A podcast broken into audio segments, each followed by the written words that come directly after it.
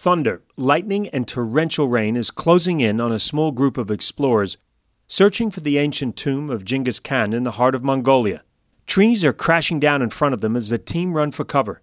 Suddenly, an artifact surfaces from the underbelly of the forest floor, and in that moment, the expedition leader's life would change forever. I couldn't go back. Changes your You just life. put it out there. She said you've got less than a year to live. Just dug even Luck deeper. is the residue of design. Nobody else was doing it, so why couldn't I? That was the turning point. Hi, I'm Phil Kogan. Welcome to the Bucket Podcast, where I talk to mavericks, innovators, and disruptors. People who take chances, those who swerve off the predictable road, face their fears, and refuse to say no.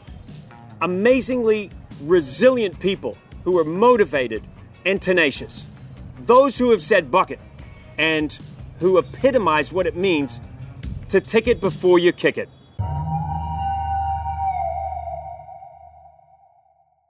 For centuries, historians have wondered about the location of the tomb of Genghis Khan, the 13th century warrior famous for uniting the nomadic tribes of Mongolia and creating one of the largest empires in history.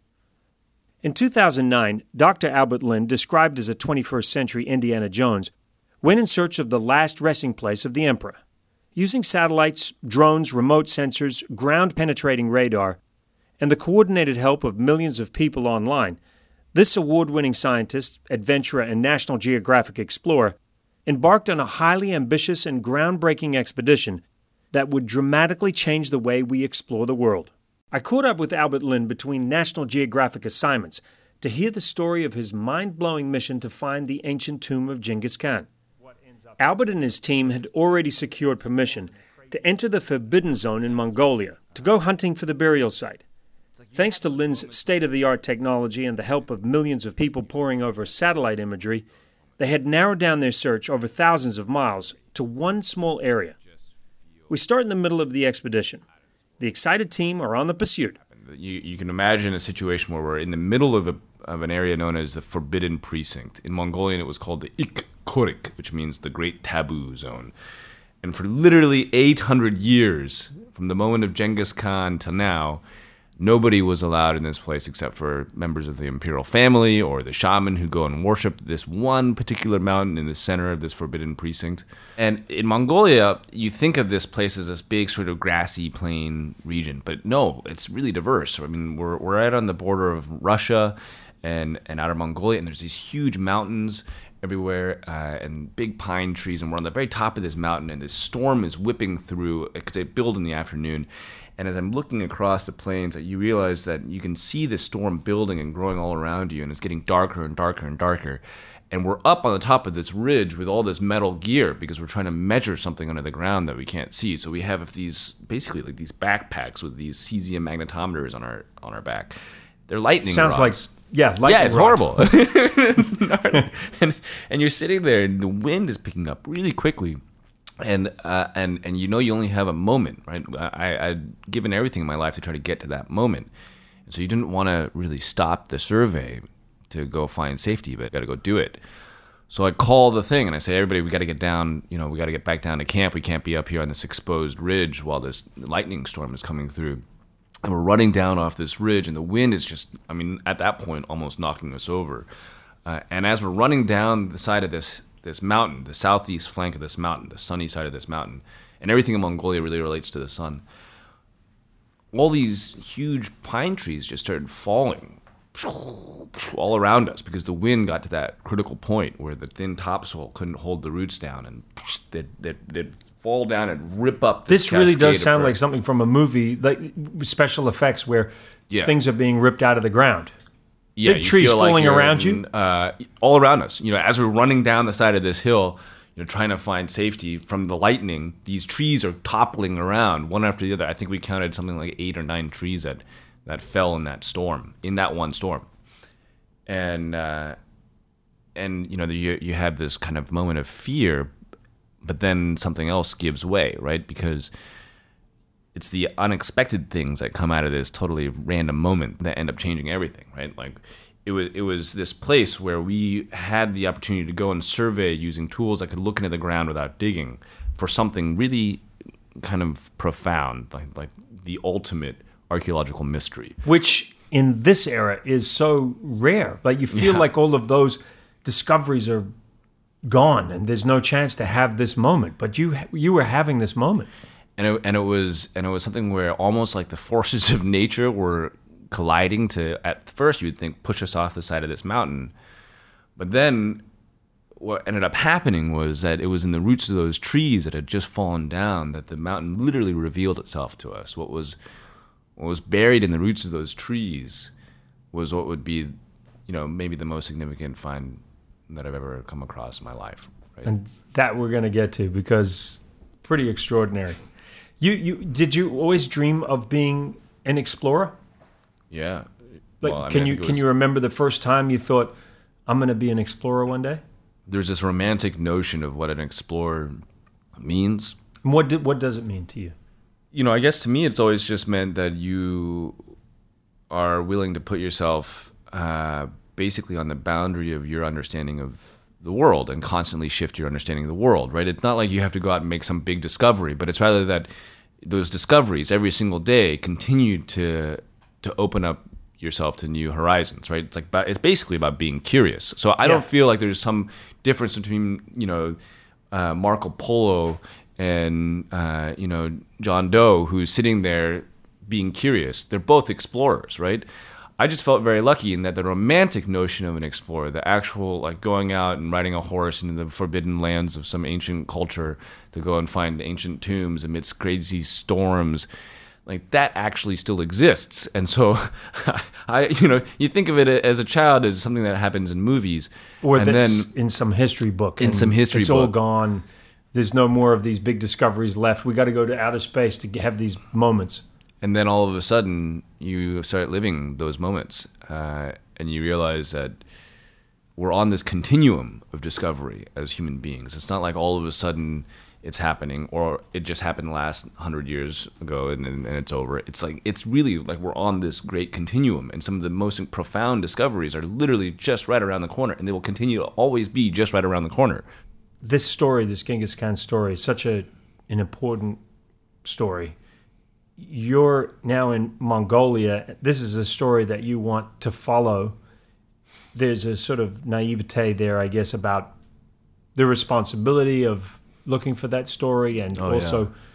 whether you're allowed to tell that story, maybe. I grew up hearing a very different story of Genghis Khan. I Yes. grew up hearing a story of, of Genghis Khan that came from the West, which was actually crafted by him at the time because he, he kept a lot of scholars alive wherever he would show up and spread these stories of horrible fear and all sorts of stuff. But from the Mongolian perspective, and really from the, you know, uh, uh, from my perspective, Yeah.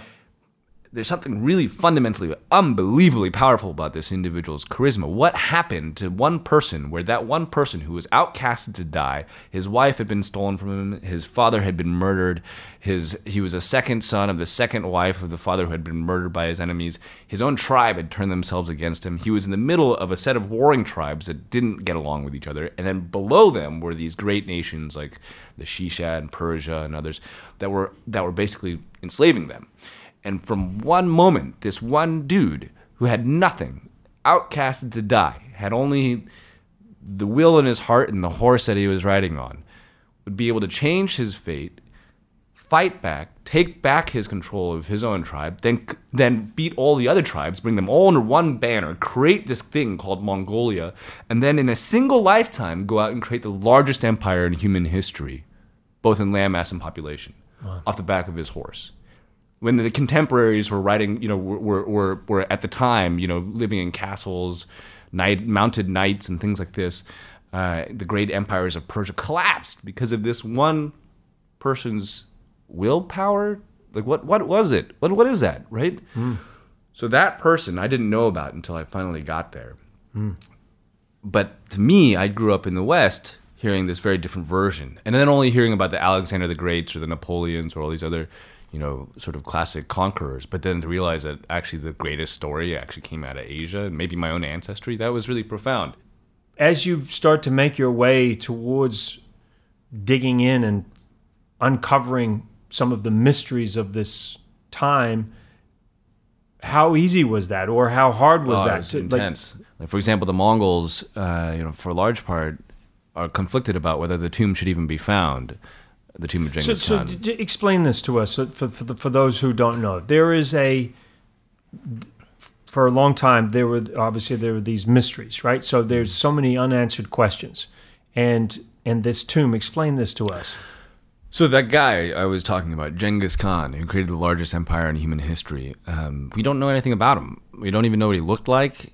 We had, there's never been a painting of him while he was alive. There's never been a story that was written about him by his own people while he was alive. It's just like this legendary smoking gun, right? But but there's no actual evidence to who this person was, and and for somebody to have shaped human history in such a fundamental way and to and to like my, I just want to know who that person was you know because I reflect in these stories what my own humanity could be you know that's what we do we look around at these examples of humans and then you think well that's possible right but we have no idea who this person really was so there's never been a single one of the tombs of he or anybody in his family that have ever been found and all of this But they know they exist because of writings from. there is one document that kind of showed up again. This is a real mystery story. Mm-hmm. So there's do- there's a document called the Secret History of the Mongols, which showed up about hundred years ago again. It had to get translated from a, a, a Chinese script to make the phonetic sounds of the ancient Mongol language, and it describes one place, uh, a single mountain that was the most significant spiritual place of, of, of Genghis Khan and the Mongol Empire as a whole. And that mountain exists supposedly in the center of this thing called the Forbidden Precinct. And today there's still this place called this, the, the, the highly restricted zone that encircles this one particular mountain. There are still shaman who every year go to this one mountain to worship the side of this mountain. They're the only ones allowed in. And you know, all the way back to Marco Polo, who wrote about this place. Nobody's been allowed in there. Uh, and as the times have evolved, the Mongolians have gone through these different periods where their culture was was was obfuscated by, by control. They, they were a satellite state of Russia for a while. They weren't allowed to talk about Genghis Khan because of fear of national revival, all these different things. And finally, there's this moment where it's all opened up again. And and what I did was I said, you know what? I have an engineering degree. My tools in engineering allow us to try to look at things in different ways. And if anybody can find this tomb, there's all this other stuff around the situation that make it really difficult to prove it because you can't dig it up because the Mongols who still worship this mountain believe that if you disturb their the spirit of Genghis Khan by disturbing the tomb, then you basically, you know, you cause the death sentence. Yeah, exactly, right? It's over. And so I started thinking about like, well, I, my PhD is in material science and engineering, where we use tools to look at the invisible through X-rays and you know uh, all sorts of different things. So I'm going to apply the same thing to finding this tomb using cool satellites, drones, radar systems, magnetometers. I give myself a year to raise funds to try to find this tomb using the tools that I had, you know, imagined. Like we, we created new tools. We created new things like this satellite program where we could use crowds to stare at satellite imagery in parallel. We invented the, this thing that we turned into a company later that was used by. Uh, when- Explain what it is. it was so we basically took millions of square kilometers of satellite imagery, chopped it up into little bits, uh, and then or hundreds of thousands of square kilometers, chopped it up into little bits, and then had people stare at each little bit and tell us what they saw in that imagery, and then over time lap their inputs to find where they were converging independently, and then find this map of what all the anomalies across this whole forbidden precinct were. And, and it really worked. When you see all the data fall into the map, you see all these little like horse trails and anomalies pop up, and all those anomalies. We, we went to the top hundred anomalies statistically that were being tagged by the crowd. This is so and found all these different tombs. So you put this up online so that Yeah. people could connect and they Yeah. so they became Yeah. like online explorers. Totally. Yeah, we invented this thing. We called it Tomnod, which in Mongolian means the big eye. Uh, and I turned it into Is this. this that sounds revolutionary? Is it this was ever been It- done it- before? it- well, at the time, it was uh, there was some stuff that was coming out in the idea of, of crowdsourcing. It hadn't Yeah. really happened yet. Where they the word crowdsourcing wasn't even really there. Right. So things like Foldit, where they're using this uh, this protein folding game to get people to play a game to do this. One of my um, one of my greatest inspirations was when Steve Fossett went missing. Absolutely, and yeah, they used Mechanical Turk to try to try to look for him using some groups of, of people staring at satellite imagery. So then we built this thing, And then, and then when Malaysia Airlines lost their plane, they Yes. used my platform. They actually, I sold the, the platform to the satellite imagery providers. They used it, and they had, they Oh, had that's eight really million people in a single week go through a million square kilometers of ocean data. Eight million people working together. It was How amazing is that? That's mind blowing stuff. How wonderful that you brought this into the world. The idea that this has come out of your head, this idea, and that it has just rolled out like that, and it's something you can watch, and your energy is just just scattered through the world like that. And it, and it, it wasn't just I mean it was me and my my best friends really. You know, uh, it takes a team to do everything. Of course. And and and what I'm very lucky for is that I had some of the most incredibly inspiring people around me at the time that were giving me couches to sleep on. That were, you know, like building little closets for me in their storage spaces, so I could live off. It of takes a village. Like, while yeah. building this project, right? And then, you know, my friend coded the first platform prototype because he felt sorry for me when I broke up with my girlfriend at the time, and that was like the first prototype, right? And this same team went on to go and be with me in the field in Mongolia. They were my my right hand and my left hand and everything around me, and they they supported the whole concept. So it wasn't just me; it was an entire team of individuals who Right. believed in something audacious, and then But that's- made it become real. but it, being the catalyst sometimes is so rewarding because when you when you see that energy go out and you see other people pick up on your idea hmm.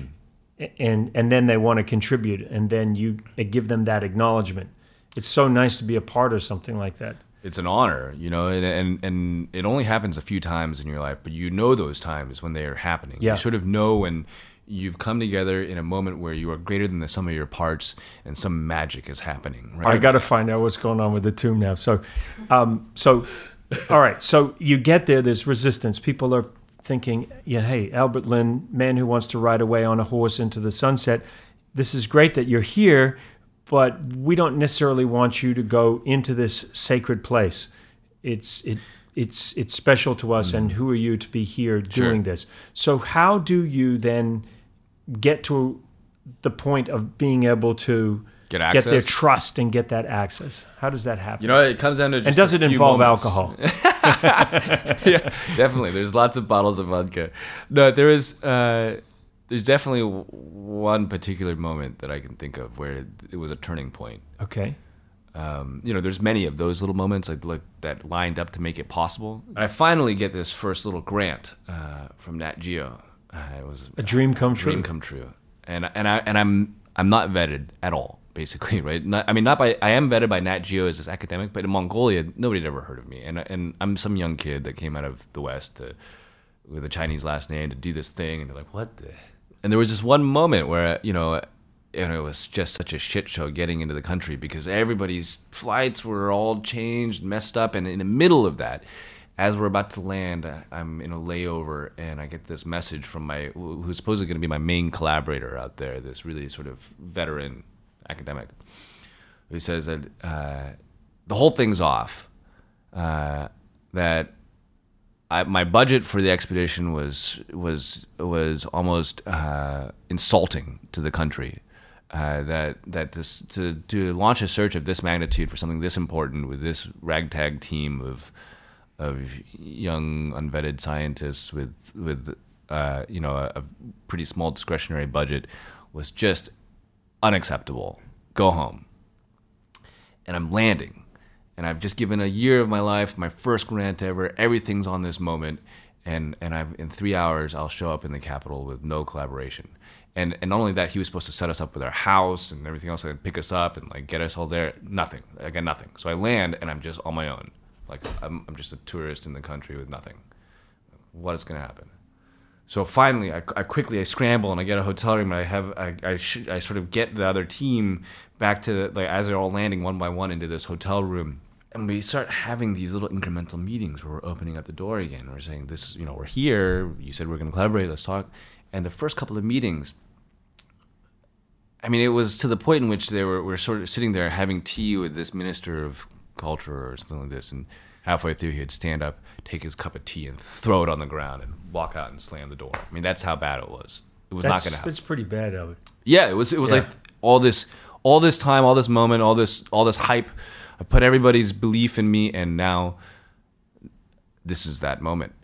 Uh, and I remember at that exact moment, the the feeling of rejection and and failure. You know, like this just sort of like gut wrenching feeling of how could I have gotten this close and then failed?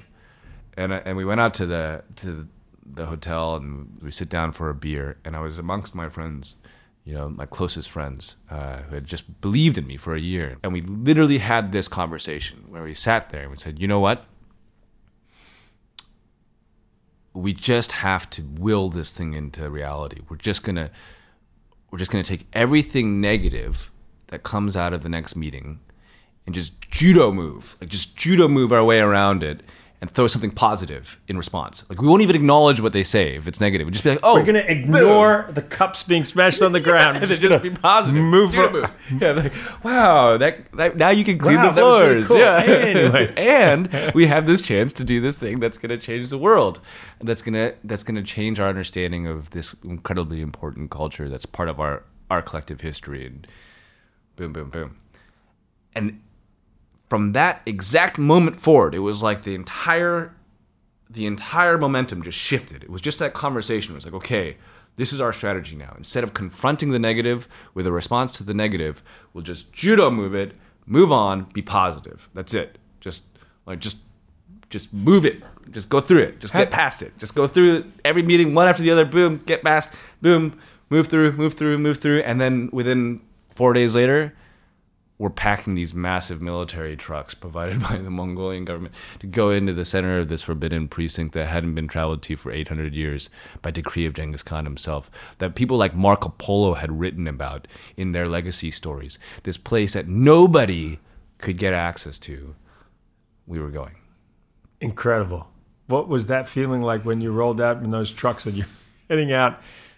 Were you wishing you were on a horse, or were you on a horse leading the trucks? yeah, I was a few times. so, can we go back now to the storm? The trees are falling down. Oh, shit, And yeah. and yeah, so let's go back there uh, because I want to now hear. Okay, after so there's this moment- so- you beat through to hell and back to and, get and, there. and just getting to like the politics aside, and then we have to make our way through this incredibly rough terrain. Yes. you know, in the midst of storms, the mo- the worst torrential storms in 40 years, they say, that are just coming through and flooding these valleys, and then we're and we're driving these huge trucks up through these rivers that are covered in quicksand, and like you know, there's there's these swollen swollen rivers that we have to cross with these huge trucks and all these horses, and the trucks get stuck over and over and over again. So we go and get all these horses, and we have to scout ahead these horses up into the up into these uncharted mountains. And there's there's bears and there's wolves and there's all sorts of things that are out there that are supposed to try to kill you. all the ingredients for a great adventure. Yeah. Yeah. Everything. Yeah. Bandits, shaman, you know, like the whole deal. And the crowd had sent us to this anomaly, this thing on this one particular mountain. looked like a I don't know, like a circle, something. We make our way to that mountain because we know that even if it's a modern shrine built by the shaman, it indicates the most something different in this whole vast uncharted region. And we get to this mountain, and this, and it's this, it's clearly a significant place, right? There's a big, there's a big sh- sort of teepee-like shrine at the base, and then in the middle, and then on the top, you can see some kind of teepee-like shrine at the top. And so we go, we start hiking up to the top of this mountain, and that, but actually before we even get there, we stop, and and and the it's just so mystical. I mean, there's like this fog that's rolling up the valley every evening. The the goats that we brought with us for food are freaked out every night by something in the woods around us. You know, like the all the Mongolians that we're with, there was a lot of them. They, they're all kind of more somber in this place. It's like it's it's a sacred place, right? And we finally make our way up to the top of this peak, snow-capped peak, and. Uh,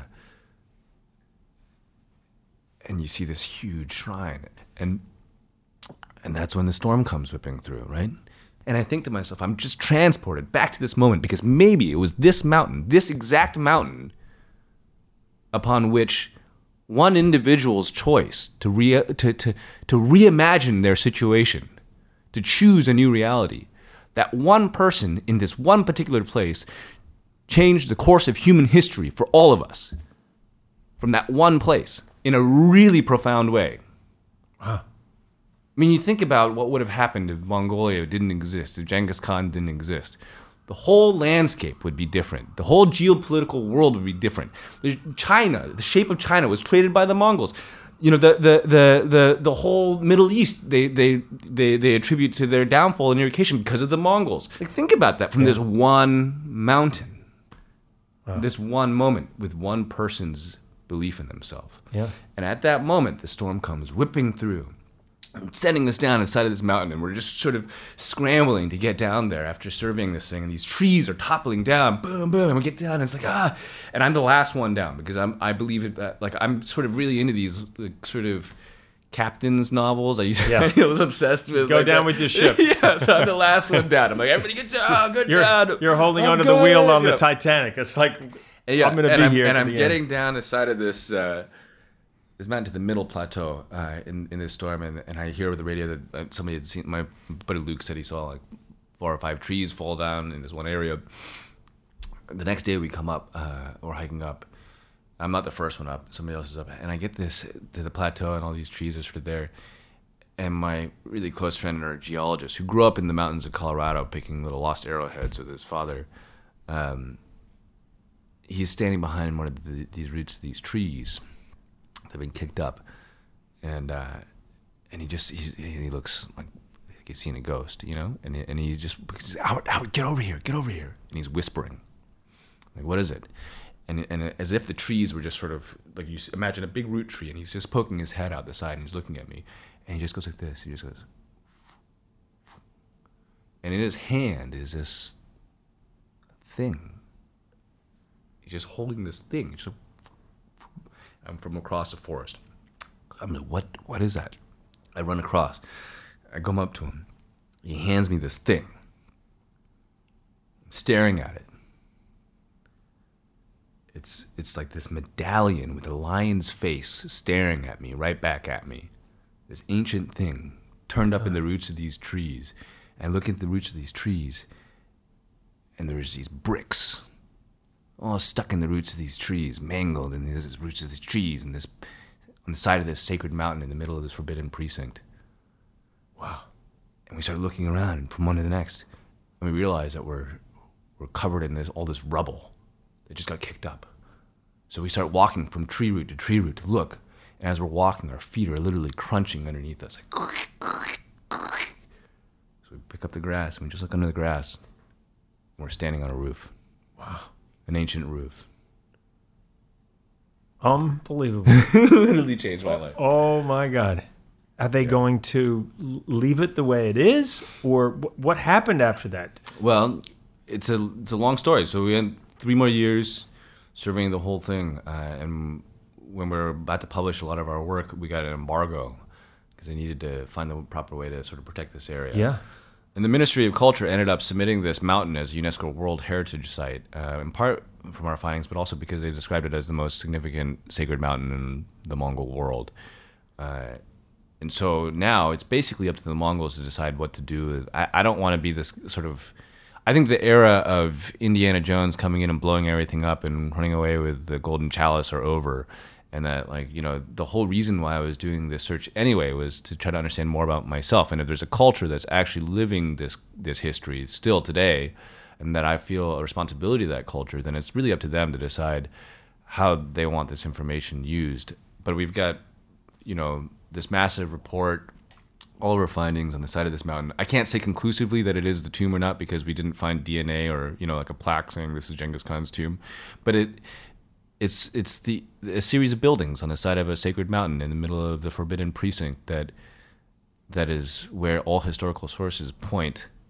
One of my favorite quotes is "Luck is the residue of design," and you've got a similar quote that I read, um, which just talks about luck and how you make your own luck. Um, and something drove you to go there, and you opened a door, not just for yourself but for others now. And it does go back again to this whole idea of we're human beings, we're curious, and we must continue to be curious. We must continue to be explorers and look out into the world. And you hear a story like that, and your kids are obviously, hopefully, well, let's hope that with all these adventures they're going on with you that they also want to go out and explore the world. But maybe people also listening to this will do something. It doesn't have to be going to Mongolia and wanting to ride out on a horse with a GPS unit, but um, maybe they'll go just explore their own neighborhood or they'll Mm. go explore the state they live in. But Yeah. just to be more curious. Well, I think I think there's a there's a second part to that for me, which is around the purpose. Yes. You know, the sort of why. Uh, why do we need to be explorers? Why do we need to be curious? What I do find over and over again in life is that the greater the experiences you have with the human condition and with the world at large, the greater you can expand your capacity to empathize. Right? Like if if you realize that the world is bigger than your little corner, that our history goes far back beyond your birth and that we're part of a longer narrative, then you start empathizing with your role in the world in a different way, right? And I think this moment, this moment in our in our human history, is one in which we desperately need more empathy. I mean, you think about all the things that we face, all the challenges that we face. It's just so much driven by misunderstanding and and by by uh, an inability to put yourself in somebody else's shoes. Yeah. Uh, and and I think the sort of awe and, and mystical nature of exploration and, and you know the, the adventures to find this ancient tomb were really you know part of a larger thing, which was a quest to try to find more about for me about myself because I was looking for not only the uh, the ability to be audacious and have that moment, but also like who was it that I was really looking for? Was it a tomb or was it an individual or was it just the the people that I was around right there? You know, when when I think about a quote uh, by a, a mentor of mine, when you were talking about finding the tomb of Genghis Khan, he says you don't really need to go and look for the tomb. Just look in the eyes of any nomad, and you'll find them right there. And uh, and maybe that's why I went in the first place. And I think the whole reason why we should explore as individuals and stay curious, the whole purpose behind it, is that the more we explore, the more curious we are, and the, and the greater the world that we find around us, uh, the more humbling it is to realize just how lucky we are to be a part of this grander world. And I think the greater responsibility we'll put on our ability to empathize with those around us. So, Albert, for young people listening and they're asking you for advice about maybe how they go out into the world and experience the world, what do you think is the best advice for young people who want experiences like the ones you've had or wh- when when people Yeah. ask you for advice what what do you say Uh, a couple of things, you know, one from my own personal experience, that you really do have the power to imagine any reality you want. Like I could be sitting here looking at this situation and see it in one way, or I could see it in another way, and it could be the exact same situation, but one could be a very good thing and one could be a very bad thing. And so you have the you have a choice in how you see every situation, and how mm-hmm. you see a situation is actually incredibly important to how that situation actually unfolds. The second thing is, is that I think a lot of people focus on their plan B before they focus on their plan A. that's really interesting It's like they they they do all the things they need to do to have the right safety net for when they're going to take their big risk, but they never actually take their big risk. You know, it's interesting. But a good friend of mine who I rode across America with and rode around France with, retracing 1928 Tour de France, Ben, um, really great guy. He said he just did this huge run uh, around the Grand Canyon, and people had a choice to buy insurance to get out to guarantee a spot on the bus to get out in case they couldn't run on the second day. And he said, to your point, that plan B already meant that people were Backing out. most likely not going to make the choice. And he said, the ones that bought that insurance plan, they came out, they went out there to run the whole thing. But those people that bought the insurance, those are the people on the bus. Yeah, So they'd already they were already working on plan B. He said I purposely did not buy Mm-hmm. a guaranteed spot on the bus because I needed to know my plan A was to finish. That's and he right. did. You got to commit. You got to burn your ships to the banks of Veracruz. You know, it's like you've got to go all in. Yeah. Uh, and and I think that what, what I found is that my greatest moments in life are those in which I went all in, even if it was incredibly uncomfortable and at, at extremely high risk. Uh, and and you know, I mean, for those of you out there who who who don't have a ton of responsibilities yet, you're, ne- you're never going to be more free than you are right now. So you might as well go for it, right? Uh, but at the same time, there's never a moment where you shouldn't just go for it. You should always bet on yourself, basically, and, and, and bet on and bet on your plan A. I think. Uh, And, and you, you really epitomize that. I mean, you lost a leg. And one of the things I read about you was that I think it was five weeks later. Was it how, how many weeks later was that you were skiing? yeah. I, I, I mean, so you Yeah, you obviously your plan you could have gone to plan B, which is oh woe is me, and but you went to a place like, okay, this is my situation. I got to deal with it. I mean, tell me about Mm. that. Like, what drove you to the slope so quickly? I mean, it was only about a year and a half ago uh, where I found myself lying under this vehicle with my leg crushed and this horrible accident. You know, and right at that moment, I did have somebody come up and wrap their hands around my head and just start chanting Om. This person who was incredibly special to me, uh, and and sort of getting me through the meditation of dealing with the pain in the initial moments of the accident. The idea that I was sitting there in that moment trying to figure out did I lose something or did I gain a rebirth uh, was was pretty big in that in those coming weeks that followed, and it and it manifested itself in all sorts of different forms. Everything from excruciating phantom limb pain to having to make the decision about whether or not to amputate my leg. I mean, they could have tried to salvage my leg, but they would have had to take other parts of my body, like muscles from my back, my stomach, and, and then they said I would never walk again normally, and I wouldn't surf for sure. Or I could go all in into the rebirth moment and try something totally new, rather than keep this salvaged, debilitated ghost of a leg. Uh, and it just was so clear. The more you're open to the realities that may come and to the, your power to choose to see those realities in certain ways, the more you are actually able to write your own narrative. Well, you're a young man and you've written a pretty good narrative so far. I'm I'm kind of excited to see what you're going to be doing. Working next. with you, man. We're gonna go do some crazy stuff. Yeah, we should go do something. Uh, that crazy lab. That well, I wanna mean, this to. listen, we have to get you back on again because there's just so much to talk about. Yeah. Um, I I did want to ask you a, a couple of questions. If you were going to take a road trip and you were going to take three people from any period in history, I'm figuring that Genghis Khan might be somebody who would be in the car with you driving across the country. I think I already I already hung with him for a while, but yeah, totally. Well, I mean, but, maybe you've got a few more questions. would, but yeah. who would you take on a on a road trip? Anybody from any period in, in history? Oh, yeah, it's it, it is about those those people who came from unexpected moments to create the world that they saw fit. I mean, it would be Genghis, right? Yep. Uh, you know, it would possibly that big, huge Chinese admiral Zheng He. You know, the guy who sort of like sailed around the world, and I just want because nobody really knows if it really happened. I just want to know that they did it really happen. Yep. Um, maybe Nikolai Tesla. Ooh.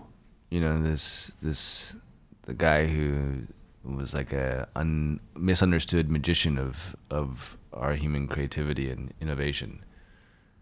I think that guy would be really interesting because he was coming up with some stuff at the time, legitimately awesome stuff that could really help our world now.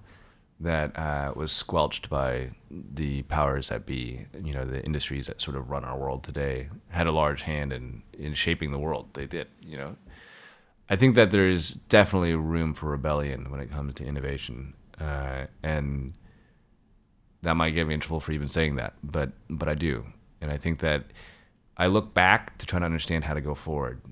I go back and understand these these these characters of of our human story because I know that that tells you what's possible in you. Hmm.